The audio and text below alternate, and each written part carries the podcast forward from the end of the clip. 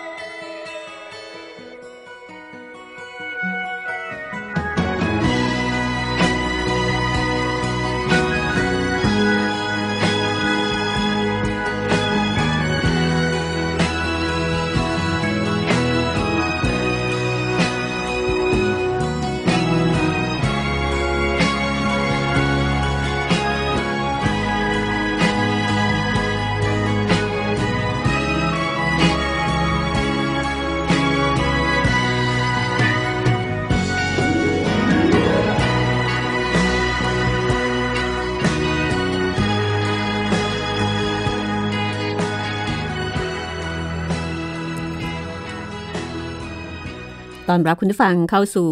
ห้องสมุดหลังใหม่นะคะ กับเรื่องใหม่ค่ะ วันนี้เป็นตอนที่สองแต่ว่าจะเป็นตอนแรกนะคะ ที่เราจะได้เข้าสู่เนื้อหากันอย่างจริง ๆ กับหนังสือฟอลคอนแห่งอยุธยา เขียนโดยแคลร์คีฟฟ็อกซ์ชาวฝรั่งเศสค่ะ แปลโดยคุณกล้วยไม้ แก้วสนธินานมีบุ๊กส์จัดพิมพ์ค่ะนวนิยายอิงประวัติศาสตร์ เขียนโดยนักเขียนชาวฝรั่งเศสนะคะ ที่สืบค้นเรื่องราวจากเอกสารทางฝรั่งเศส บอกเล่าเรื่องราวของ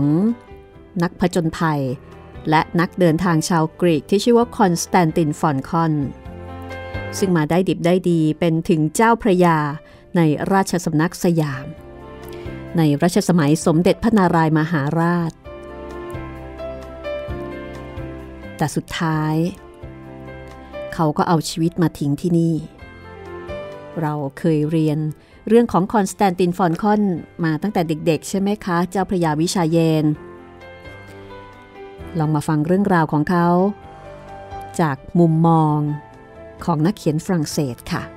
ที่เขียนนวนิยายโดยร้อยเรียงผสมผสานจินตนาการ จากข้อมูลในเอกสาร ที่ชาวต่างชาติในยุคนั้น เขียนถึงอยุธยา อย่างที่บอกนะคะ ประวัติศาสตร์ไม่ได้ตายตัวแล้วก็ไม่ใช่สิ่งที่แช่แข็ง ประวัติศาสตร์ในนวนิยายอิงประวัติศาสตร์ ก็เป็นประวัติศาสตร์อีกรูปแบบหนึ่งผสมผสานจินตนาการ แล้วก็ชวนให้เกิดแรงบันดาลใจในการที่จะไปสืบค้นต่อ แต่ที่แน่ ๆ ค่ะ คือสนุก ถ้าคุณฟังพร้อมแล้ว เราไปติดตามกันเลยนะคะฟันคอนแห่งอยุธยา ตอนที่สองค่ะ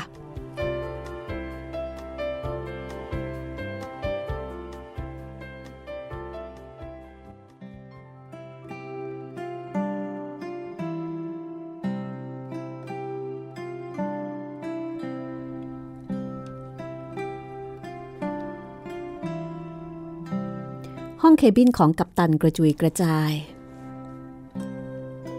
เครื่องเรือนที่ไม่ได้ยึดติดพื้นเอาไว้ล้มระเนระนาด เหยือกดีบุก หล่นลงมาจากที่แขวน ประตูตู้หนังสือซึ่งติดเหล็กดัดเปิดอ้า หนังสือหลายเล่มร่วงกระจัดกระจายอยู่บนพื้น กัปตันโฮเบิร์ตตาแดงด้วยความเหน็ดเหนื่อย เขาผลัดเสื้อผ้า หลังจากต่อสู้กับพายุมากว่าสองวัน ตอนนี้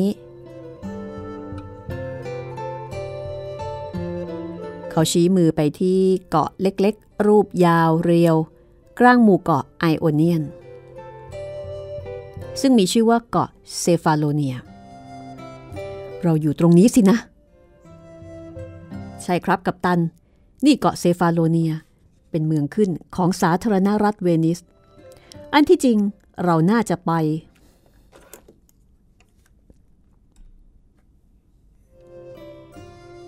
อันที่จริง เราน่าจะต่อไปยังเกาะคอฟู เพราะว่าจะซ่อมแซมเรือได้ง่ายกว่า แต่สภาพเรือไปไม่ไหวแล้ว คงต้องจอดที่นี่ หรือที่เกาะอิชาร์กแต่เกาะนั้นเล็ก แล้วก็ขัดสนกว่าที่นี่ กัปตันโฮเวิร์ดถอนหายใจ ก้มลงเก็บหนังสือเล่มหนึ่งขึ้นมา ค่อยๆลูบสันหนังสือเพื่อลบรอยขีดข่วน แล้วก็ทิ้งตัวลงนั่งบนเก้าอี้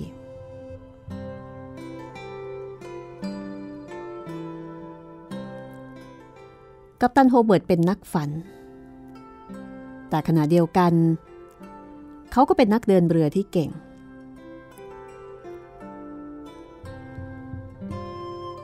ที่ผ่านมา เรือลำนี้เผชิญพายุ จนเสียหายหนัก แล้วก็น่ามหัศจรรย์ ที่ยังบังคับเรือได้อยู่ พวกเขาสูญเสียคนระหว่างเกิดพายุ ขนสัตว์ที่บรรทุกมาคงจะเน่าหมดแล้ว เพราะน้ำทะเลรั่วเข้าใต้ท้องเรือ แต่ดูเหมือนว่ากัปตันโฮเวิร์ด คิดถึงแต่หนังสือ ราวกับว่าเป็นเรื่องน่าสนใจสำหรับใครๆมากกว่านายท้ายเรือ ยอมรับว่ากัปตันคนนี้เดินเรือเก่งเหลือเกิน เพราะว่าในสถานการณ์ที่ผ่านมา คงไม่มีใครอื่นที่สามารถจะประคองเรือเอาไว้ได้อย่างนี้ ถ้าเรือที่เราจะไปจอดชื่อลาคุสโตส เป็นหมู่บ้านเล็กๆ ของชาวประมงและช่างฝีมือ แล้วก็เป็นที่ว่าราชการของข้าหลวงด้วยครับ นายท้ายเรือรายงานอ๋อมีข้าหลวงด้วย หมายความว่า ฉันต้องแต่งตัวเต็มยศเพื่อไปคารวะท่าน และขออนุญาตจอดเรือตามความจำเป็นสินะ น่าเบื่อจริง แต่บางทีชาวเวนิสคนนี้ อาจไม่น่าเบื่อก็ได้ ใครจะรู้ เอาละ ให้ลูกเรือเข้าประจำที่ เพื่อนนำเรือเข้าจอดในอ่าว โฮเมอร์ระบุไว้ว่า เกาะชารีฟและเกาะซีล่าอยู่ที่ไหนก็ไม่รู้ เราหลบพ้นมันมาได้ แต่ว่าเรือบลูเบิร์ดที่น่าสงสารของเรา อยู่ในสภาพแย่มาก ต้องพยายามนำมันไปซ่อม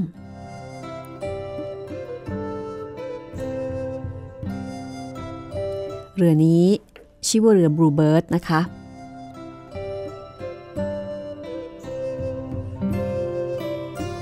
และเมื่อเอาเรือ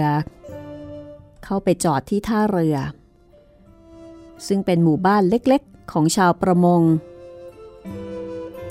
กัปตันก็แทบไม่อยากเชื่อ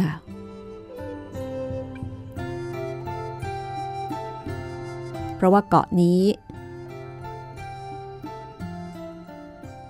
คือเป็นหมู่บ้านที่เล็กๆ แล้วก็ดูน่าสังเวชมาก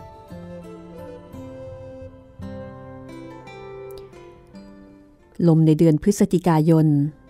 พัดโหมเข้ามาในถนนแคบๆหลังกำแพงเมือง ซึ่งพังเป็นบางแถบ บนถนนมีแต่โครน ไม่มีแผ่นหินเหลืออยู่ บ้านเรือนมีประตูหน้าต่างแคบๆ ปิดกันแสงแดดหรือความหนาว ฝูงแพะเล็มหญ้าสีเหลืองแห้ง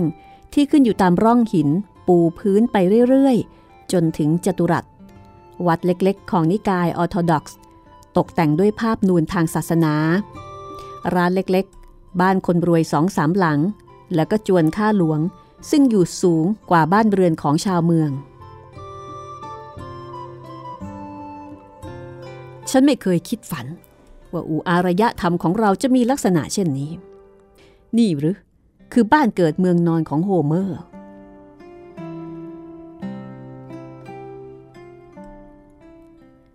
กัปตันโฮเวิร์ด เพิ่งอำลาจากท่านข้าหลวง ซึ่งมีท่าทีประหลาดใจในการขอเข้าเยี่ยมคารวะของเขา แต่ก็ให้การต้อนรับ ในห้องรับรองอันงดงาม แต่ดูเย็นชา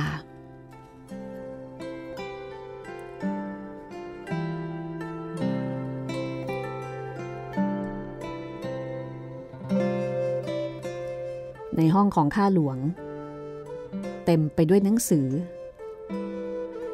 กัปตันโฮเวิร์ดเดินไปดูที่ตู้หนังสือ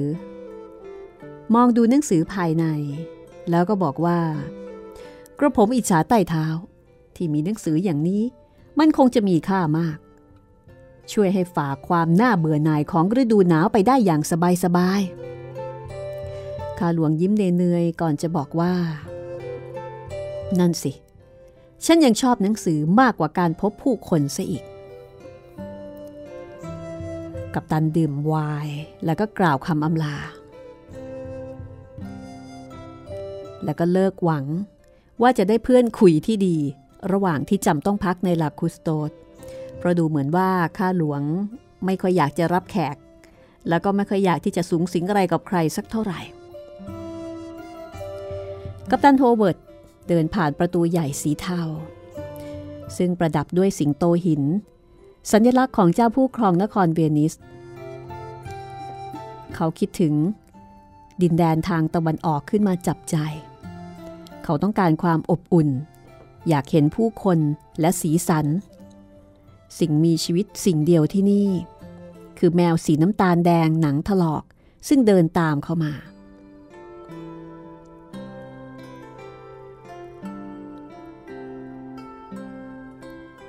ในขณะที่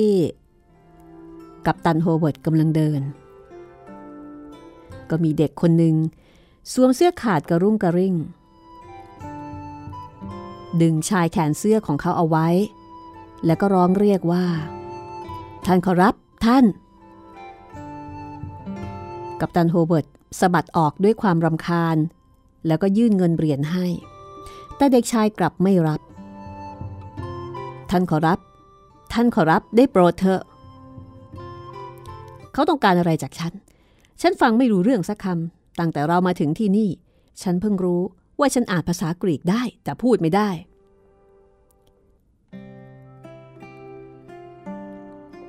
จ่าเป็นชาวมอต้า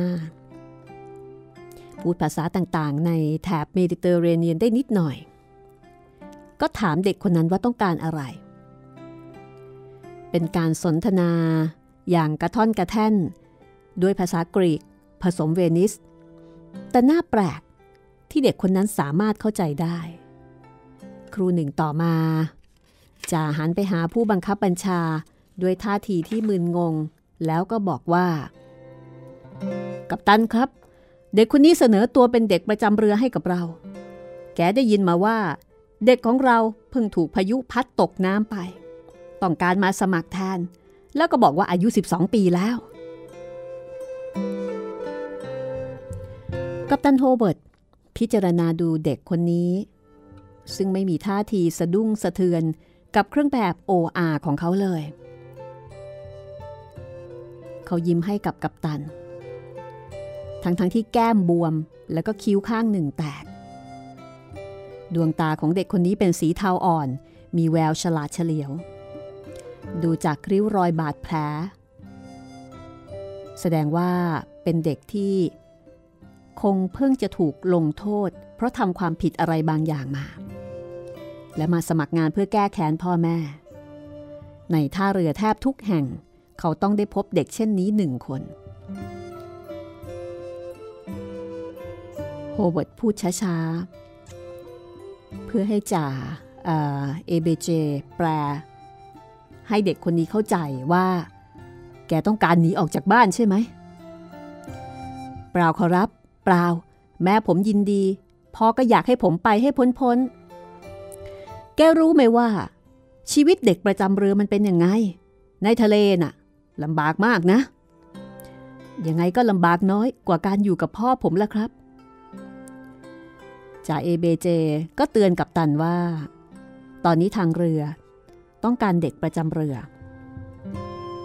เพราะว่าเด็กประจำเรือคนที่แล้วตกน้ำคือตกน้ำตายไปแล้ว ในช่วงที่เกิดพายุ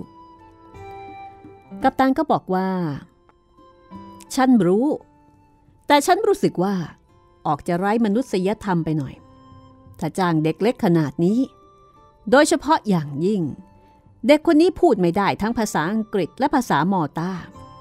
ดูท่าจะเป็นลูกชาวบ้านมากกว่าลูกกลาสี คงจะต้องฝึกกันใหม่หมด เอาเถอะ ฉันยังมีเวลาคิด เราจำต้องค้างอยู่บนเกาะโดดเดียวนี่อีกไม่ต่ำกว่าสามอาทิตย์ ซึ่งเป็นเวลาที่ต้องใช้ซ่อมแซมเรือ เด็กชายฟังไม่รู้เรื่อง แต่พยายามจับน้ำเสียง เขารู้สึกว่า ชาวอังกฤษคนนี้มีท่าทีโกรธขึ้นคือฟังไม่ออก ได้แต่ดูจากท่าที แล้วเขาก็คิดไปเองว่า บางทีชาวอังกฤษผู้นี้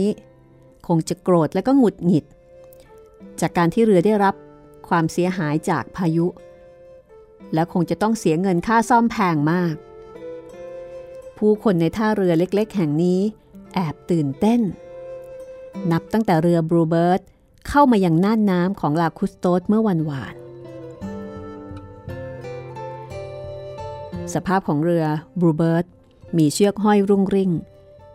เสาหน้าหักหายไปครึ่งหนึ่ง ใบเรือขาดวินหลังจากที่เจอกับลมพายุซึ่งร้ายแรงที่สุดที่หมู่เกาะไอโอเนียนเคยประสบมา นานๆ ครั้ง จึงจะมีเรือขนาดใหญ่เช่นนี้มาจอดที่เกาะเซฟาโลเนีย จริงๆ ไม่มีใครหาซื้ออะไรได้ หรือหวังว่าจะขายอะไรได้ที่นี่ นอกจากเรือของชาวเวนิสที่มาเก็บภาษีจากอาณานิคม หรือมาส่งข้าหลวงคนใหม่ที่เกาะ เรืออื่นๆ เห็นจะมีแต่เรือประมง เรือสินค้า ที่แล่นบายอยู่ระหว่างเกาะคอฟู และแผ่นดินใหญ่เท่านั้น เด็กคนนี้ชื่อว่าคอนสแตนตินฮิราคิส เขารู้ดีว่า การที่เรือสินค้าของอังกฤษมาที่นี่ เป็นโอกาสดีเพียงหนึ่งเดียว ที่เขาจะต้องฉวยเอาไว้ ในโรงเตี๊ยมของพ่อเขา เขาเคยได้ยินบรรดาช่าง กล่าวว่าการซ่อมเรือบลูเบิร์ดเป็นโชคมหาศาล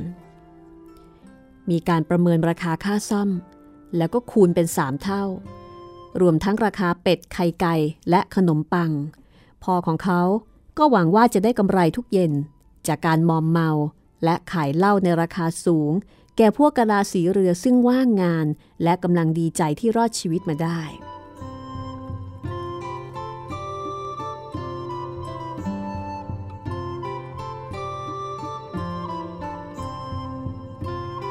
เมื่อวานนี้ เด็กชายยังนั่งยองๆอยู่ที่มุมห้อง ที่คระครุ้งไปด้วยกลิ่นเหล้าที่เหม็นหึ่ง เขาเฝ้ามองกะลาสีเหล่านี้ ซึ่งดูแปลกไปจากชาวเกาะผู้เคร่งขรึม พวกเขาพูดคุยกันเสียงดัง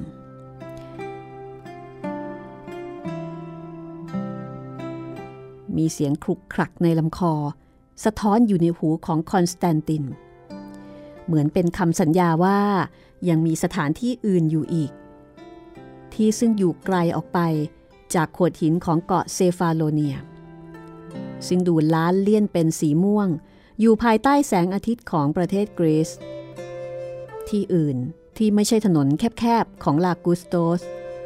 ไม่ใช่โรงเตี๊ยมซึ่งเป็นบ้านของเขา มีแต่เสียงบิดาตะโกนด่าทอ และเสียงมารดาสวดมนต์พร่ำภาวนา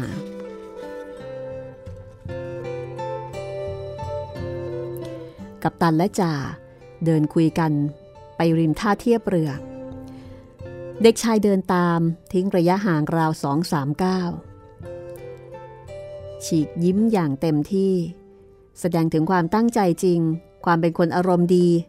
และความมุ่งหวังของเขา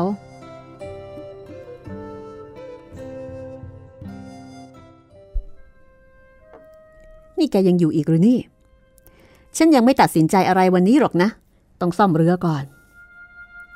เขาขยี้ผมหยักศกสีเข้มของเด็กชาย ในขณะที่เอเบเจ แปลภาษาให้เด็กเข้าใจ เด็กชายจับมือกับกัปตันอย่างไว้วางใจ แล้วก็ส่งภาษากรีกปนเวนิสพรั่งพรูออกมาจ่าชาวมอลต้าซึ่งเป็นลูกน้องของโฮเวิร์ดหัวเราะก่อนจะบอกว่าพ่อของเด็กคนนี้มีโรงเตี๊ยม และถ้ากัปตันสัญญาว่าจะรับคอนสแตนติน พ่อของเขาจะให้กินเหล้าฟรี กัปตันก็พลอยหัวเราะไปด้วย แต่สลดใจนิดๆ เขาเองก็เคยเป็นลูกที่พ่อแม่ไม่รัก ถูกส่งไปให้ครูทารุณตั้งแต่อายุเพียงเจ็ดปี มีเพียงหนังสือและเสียงเรียกจากทะเลที่เป็นเครื่องปลอบใจในยามเหงา นี่พ่ออยากให้แกจากไปมากขนาดนี้เชียวหรือ เราจะไปหาแกที่โรงเตียม ฉันจะพูดกับพ่อให้ แต่สัญญาอะไรไม่ได้มากกว่านี้นะ แกชื่ออะไร เด็กน้อยตอบว่า คอนสแตนตินฮิราคิส รู้ไหม ชื่อแกแปลว่าอะไรฮิราคิสมีรากศัพท์แปลว่าเหยี่ยว ชื่อเพราะมาก อนาคตดี ฉันจะเรียกแกอย่างนี้แหละ ตอนนี้ให้เราไปก่อนก็แล้วกันนะ พ่อเหยี่ยวหนุ่ม ฉันต้องไปดูเรือ แกเองก็คงมีงานรออยู่ที่โรงเตี๊ยมเป็นแน่ คอนสแตนตินเดินคว้ามือกัปตันโน้มตัวลงจูบ กัปตันโฮเวิร์ดดึงมือออกด้วยความรู้สึกกระอักกระอ่วน เด็กชายส่งยิ้มให้กับชาวต่างชาติสองคนอย่างสวยงามที่สุด และคราวนี้เป็นการยิ้มอย่างจริงใจไม่เสแสร้ง แล้วจึงจากไป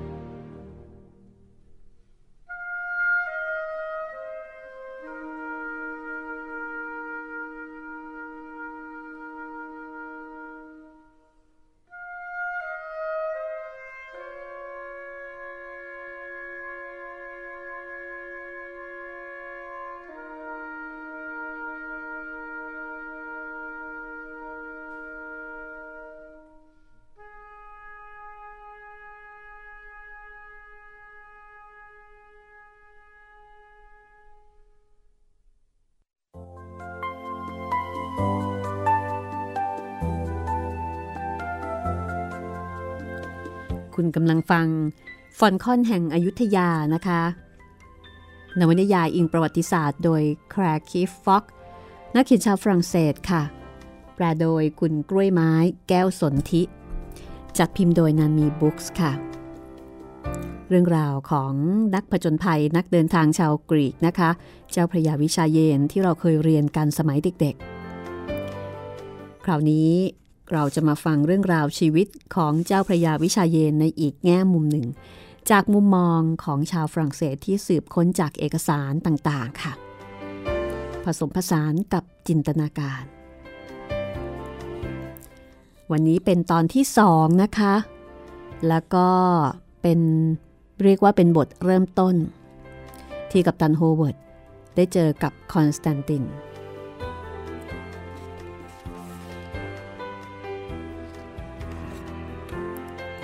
คือ เรื่องราวใน ในหนังสือเรื่องฟอนคอนแห่งอยุธยาเนี่ยมีบุคคลอยู่จริงนะคะ ผู้เขียนนี่ก็บอกว่ามีบุคคลอยู่จริง เพียงแต่ว่า เขาก็มีการใช้จินตนาการนะคะสมมุติสมมุติชื่อ คนเล็กคนน้อยขึ้นมา ใส่ชื่อให้ แต่ว่า ทุกสิ่งทุกอย่างหรือเกือบจะทั้งหมดที่เขาเล่ามาเนี่ยเขาบอกเอาไว้ในบทนำว่ามันได้เกิดขึ้นจริง ๆ และตัวละครทุกตัวมีตัวตนจริง ๆ อันนี้อยู่ในบทนำของผู้เขียนนะคะแครคีฟ็อกก็ฟังแบบสนุกสนุกค่ะ แล้วถ้าสนใจตรงไหนก็อาจจะลองอไปค้นคว้าดูอีกทีหนึ่งนะคะว่า เรื่องราวข้อมูลจริง ๆ ที่มีปรากฏในเอกสารต่างๆ นั้นเป็นอย่างไร การอ่านนวนิยายอิงประวัติศาสตร์ สนุกตรงนี้แหละค่ะ บางทีไม่รู้นะคะ ว่าอันไหนจริงอันไหนไม่จริง แต่ว่าพออ่านแล้วมันจะทำให้เราเกิดแรงบันดาลใจในการที่จะไปอ่านหนังสือต่อ เอาละกลับมาฟังกันต่อเลยนะคะกับเรื่องราว บทเริ่มต้นแห่งการผจญภัยของคอนสแตนติน เฮียราคิสและกัปตันโฮเวิร์ดค่ะ ตกลงกัปตันเนี่ยจะรับเด็กหนุ่มคนนี้เอาไว้ทำงานหรือเปล่า ติดตามฟังกันได้เลยนะคะ กับตอนที่สองฟอลคอนแห่งอยุธยาค่ะ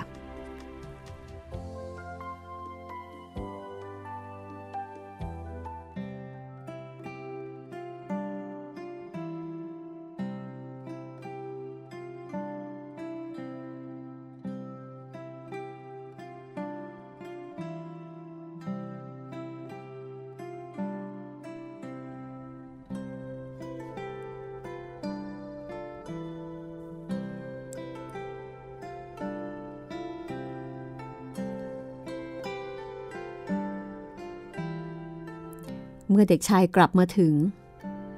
โรงเตี๊ยมยิ่งดูน่าสมเพชกว่าเก่า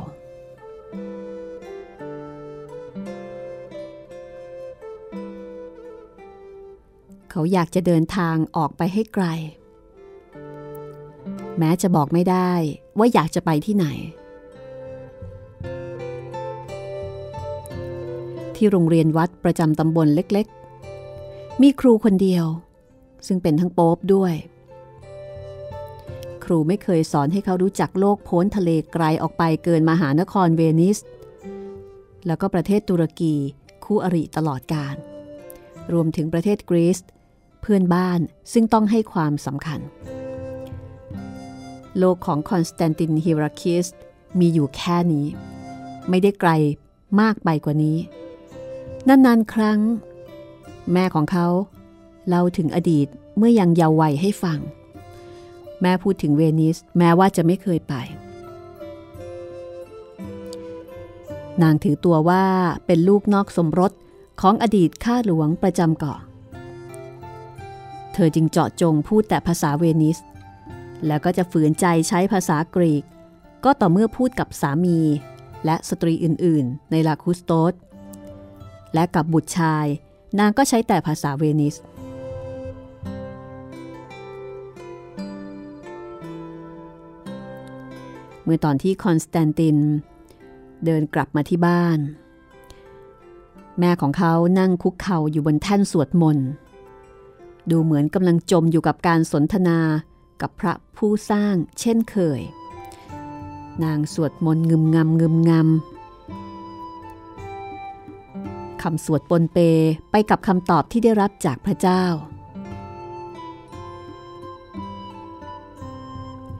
สมบัติที่ลงเหลือ จากบ้านท่านบิดาของมาเรียฮิราคิส มีแต่ท่านสวดมนต์ที่บูดด้วยผ้าไหมที่สึกแล้ว ไม้กางเขน และเชิงเทียนทองเหลือง ซึ่งจุดเทียนที่ใช้ในครัว นางมีความภูมิใจ ถือตัวว่าเป็นคาทอลิก ไม่ใช่นิกายออร์โธดอกซ์ อย่างชาวบ้านอื่นๆ บนเกาะนี้ นางถือว่า นิกายออร์โธดอกซ์ เป็นศาสนาสำหรับคนบ้านนอกที่เชื่อถือโชคลาง นางมีความภูมิใจ ถือตัวว่าเป็นแคทอลิก ไม่ใช่นิกายออร์โธดอกซ์อย่างชาวบ้านคนอื่น ๆ ในเกาะศาสนาสำหรับคนบ้านนอกที่เชื่อถือโชคลาง นางเคยประกาศอย่างดูหมิน่น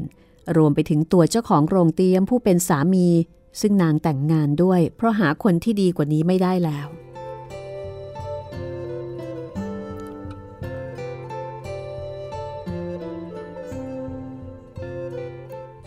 ในเมื่อนางมีความจำเป็น ต้องส่งลูกชายไปโรงเรียนของโป๊ปซึ่งเป็นสถานศึกษาเพียงแห่งเดียวของลาคุสโตสนางพยายามสกัดกั้นอิทธิพลชั่วร้าย โดยห้ามลูกชาย เข้าไปในโบสถ์ซึ่งฉาบปูนขาว สอนให้เขาสวดมนต์ แล้วก็สอนหลักศาสนาให้ที่บ้าน นางเคร่งศาสนาอย่างแท้จริง ทั้งนี้อาจจะเป็นเพราะว่านางเคร่งศาสนาอย่างแท้จริง และต้องการแก้คำเยาะเย้ยถากถางที่ได้ยินมาตั้งแต่เด็ก หรืออาจจะเป็นเพราะว่า นางยังอาลัยในสัญญลักษณ์ของชีวิตวัยเด็ก ซึ่งแม้จะไม่ชอบด้วยกฎหมาย แต่ก็ได้อยู่อย่างสุขสบายใต้เงาอำนาจของบิดา แต่จะเป็นเพราะสาเหตุใดก็ตามที มาเรียฮิราคิสทำให้ผู้หญิงอื่นๆ ในลาคุสโตสเกรงใจ และสามีก็ไม่กล้าตบตี แต่คอนสแตนตินกลับเป็นคนที่ถูกพ่อด่าแล้วก็ทุบตี ถูกเด็กอื่นๆ รังแกอยู่เสมอ เด็กๆ มักเรียกแม่ของเขาว่า แม่แกเป็นนางแม่มดบ้า และก็ถูกผู้หญิงอื่นๆ เยาะเย้ย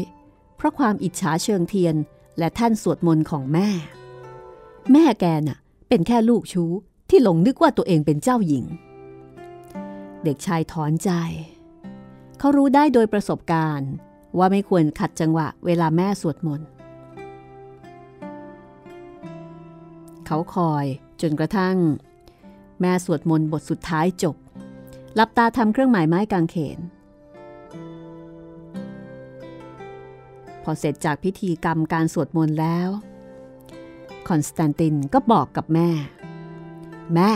ผมเจอกับตันอังกฤษแล้ว เขาบอกว่าบางทีเขาจะพาผมไปเป็นเด็กประจำเรือด้วย มาเรียถอนใจ นางรวบมือลูกชายเอาไว้ นางรู้มานานแล้ว ว่าสักวัน ลูกชายก็จะไป ตอนนี้เขากำลังจะจากไป แล้วก็ทิ้งให้นางอยู่ตามลำพังกับสามีผู้กักขละแล้วก็โง่ทึมชาวเวนิสเป็นนักเดินเรือที่ยิ่งใหญ่มานาน ลูกเริ่มจากการเป็นเด็กประจำเรือก็จริง แต่ลูกจะได้เป็นกัปตันที่มีชื่อเสียง แล้วลูกจะร่ำรวย เป็นที่ยกย่องทั่วแดนบุรพา นางดึงลูกชายมากอด ลูบลายเส้นผมแล้วก็พูดไปเรื่อยๆ เด็กน้อยยิ้ม ก็มีความสุข เมื่อมารดาทำนายอนาคตที่สดใสรุ่งเรือง และเล่านิทานเกี่ยวกับอาณาจักรตะวันออกในจินตนาการให้ฟัง ลูกเอ้ย เรือใหญ่ บรรทุกผ้าไหมเต็มลำหญ้าฝรั่นทองคำอบเชย และเมื่อเจ้ากลับมาเกาะเซฟาโลเนีย ทุกคนจะวิ่งไปที่ท่าเรือเพื่อต้อนรับเจ้า แม่ก็จะไปด้วย จะได้เป็นแม่ของนักเดินเรือผู้มีชื่อเสียง แม้แต่ท่านข้าหลวงก็จะมาคารวะเจ้า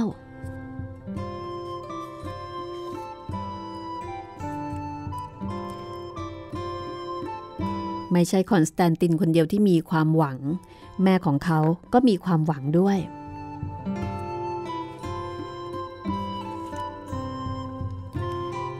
นี่คือเหตุการณ์ที่เกิดขึ้นบนเกาะเซฟาโลเนีย ในปีคริสต์ศักราช 1659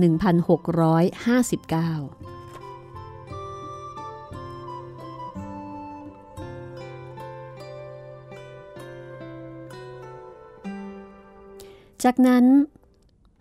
ในปีคริสต์ศักราช 1667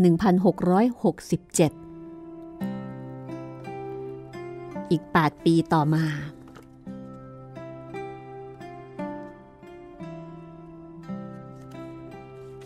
ที่ลอนดอน คอนสแตนติน เดินลัดเลาะฝ่ากองขยะในถนนไปอย่างยากเย็น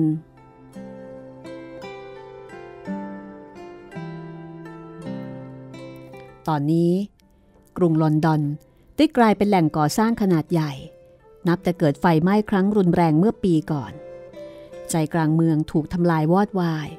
มีการเก็บกวาดซากเท่าฐานของบ้านไม้ที่มีอายุตั้งแต่สมัยสงครามดอกกุหลาบ และสมัยที่เกิดการจราจนในราชอาณาจักร สร้างที่อยู่อาศัยจากหินขึ้นแทนที่ และมีการขยายถนนเพื่อการสัญจรของรถม้าสมัยใหม่ กัปตันโฮเวิร์ดเคยวิจารณ์เอาไว้บอกว่า น่าจะถูกสุขอนามัยสำหรับประชาชนมากขึ้นนะ และอาจจะป้องกันการแพร่โรคระบาดร้ายแรง อย่างเช่นการละโรคเมื่อสองปีก่อนก็ได้ แต่ฉันอดเสียดายบ้านเก่าๆ และเมืองลอนดอนที่เคยรู้จักสมัยหนุ่มๆไม่ได้ ฉันคงจะไม่มานั่งเสียเวลารื้อฟื้นความหลังที่นี่นานเท่าเดิมอีก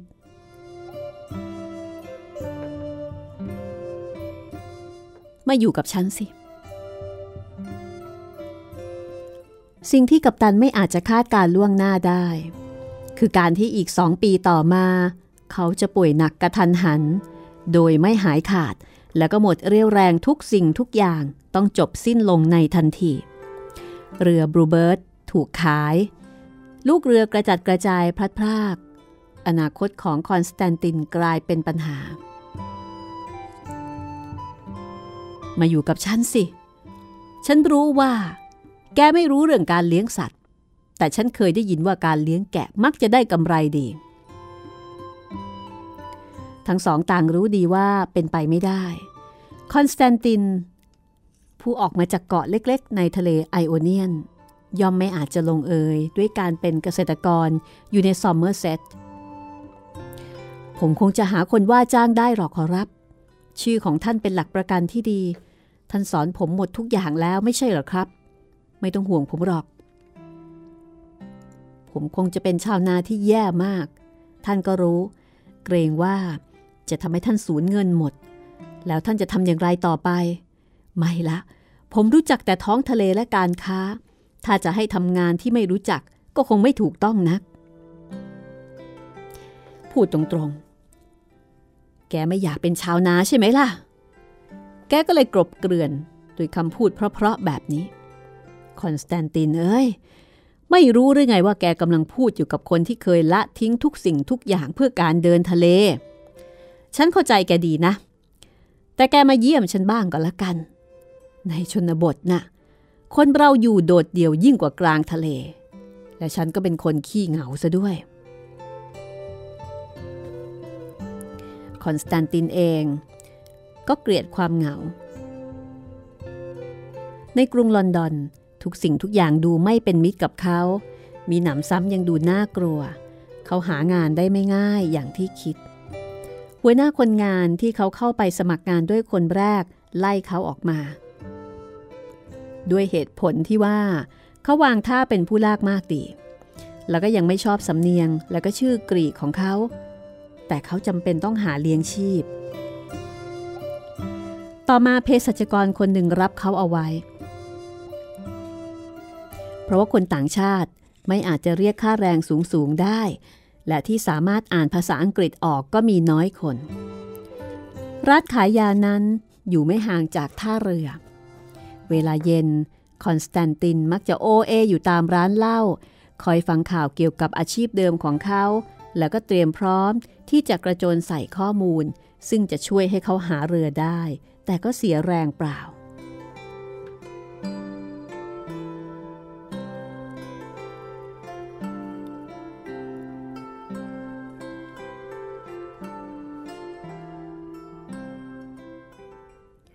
การฟื้นฟูสภาพกรุงลอนดอน เป็นการสิ้นเปลืองเงินทอง ในสภาวะสงครามแบบนี้ หาคนลงทุนทำการค้าทางเรือได้ยาก มีแต่บริษัทอินเดียตะวันออกของอังกฤษ ซึ่งเป็นสมาคมผู้ประกอบการค้าชั้นสูง คือการค้าชา เครื่องเทศ และจิตวิญญาณพวกนอกศาสนา ที่จะต้องนำมาเข้ารีดคอนสแตนตินไม่กล้าไปเสนอตัวที่คลังสินค้าของบริษัทพวกนี้ เพราะว่าเรือของบริษัท สงวนไว้สำหรับพวกขุนนางในการเดินเรือ อดีตเด็กประจำเรือจากเกาะเซฟาโลเนีย ไม่มีหวังว่าจะเข้าไปได้ ถึงจะได้รับการอบรมจากกัปตันโฮเวิร์ดด้วยก็ตาม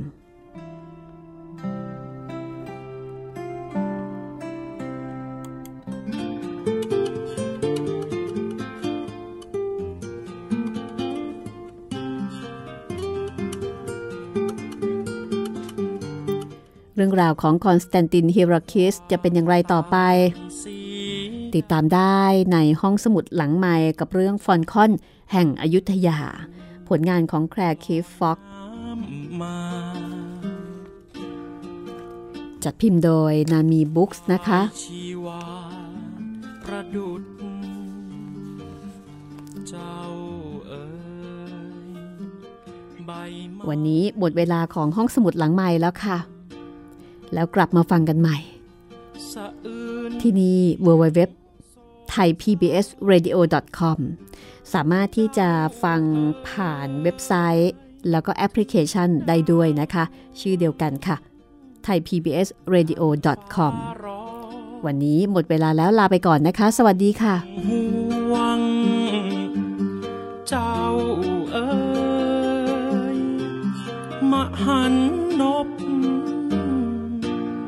ระกรุณาข้าทูลเจ้าเอ๋ยละอองบาท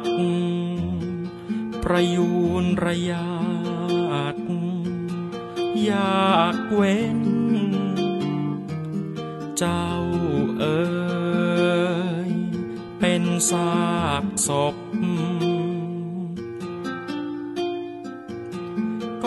องพันเนินเทินทึก เจ้าเอ๋ยผนึกทบ หาดินกลบไม่ได้ เจ้า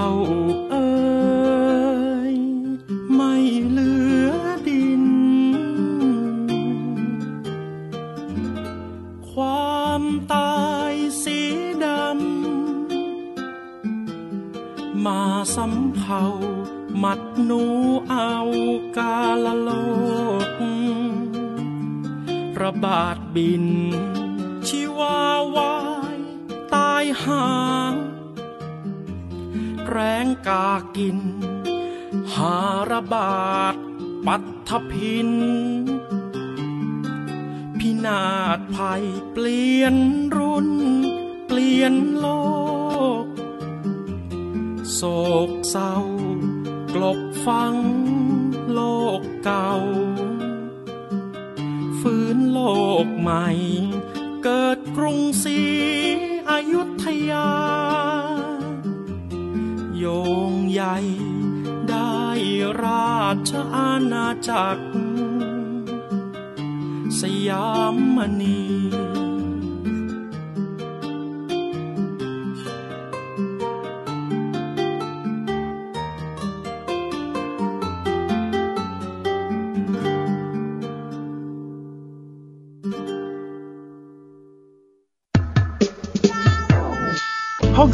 งใหม่ ห้องสมุดที่ฟังได้ทางวิทยุ กับรัศมีมณีนิน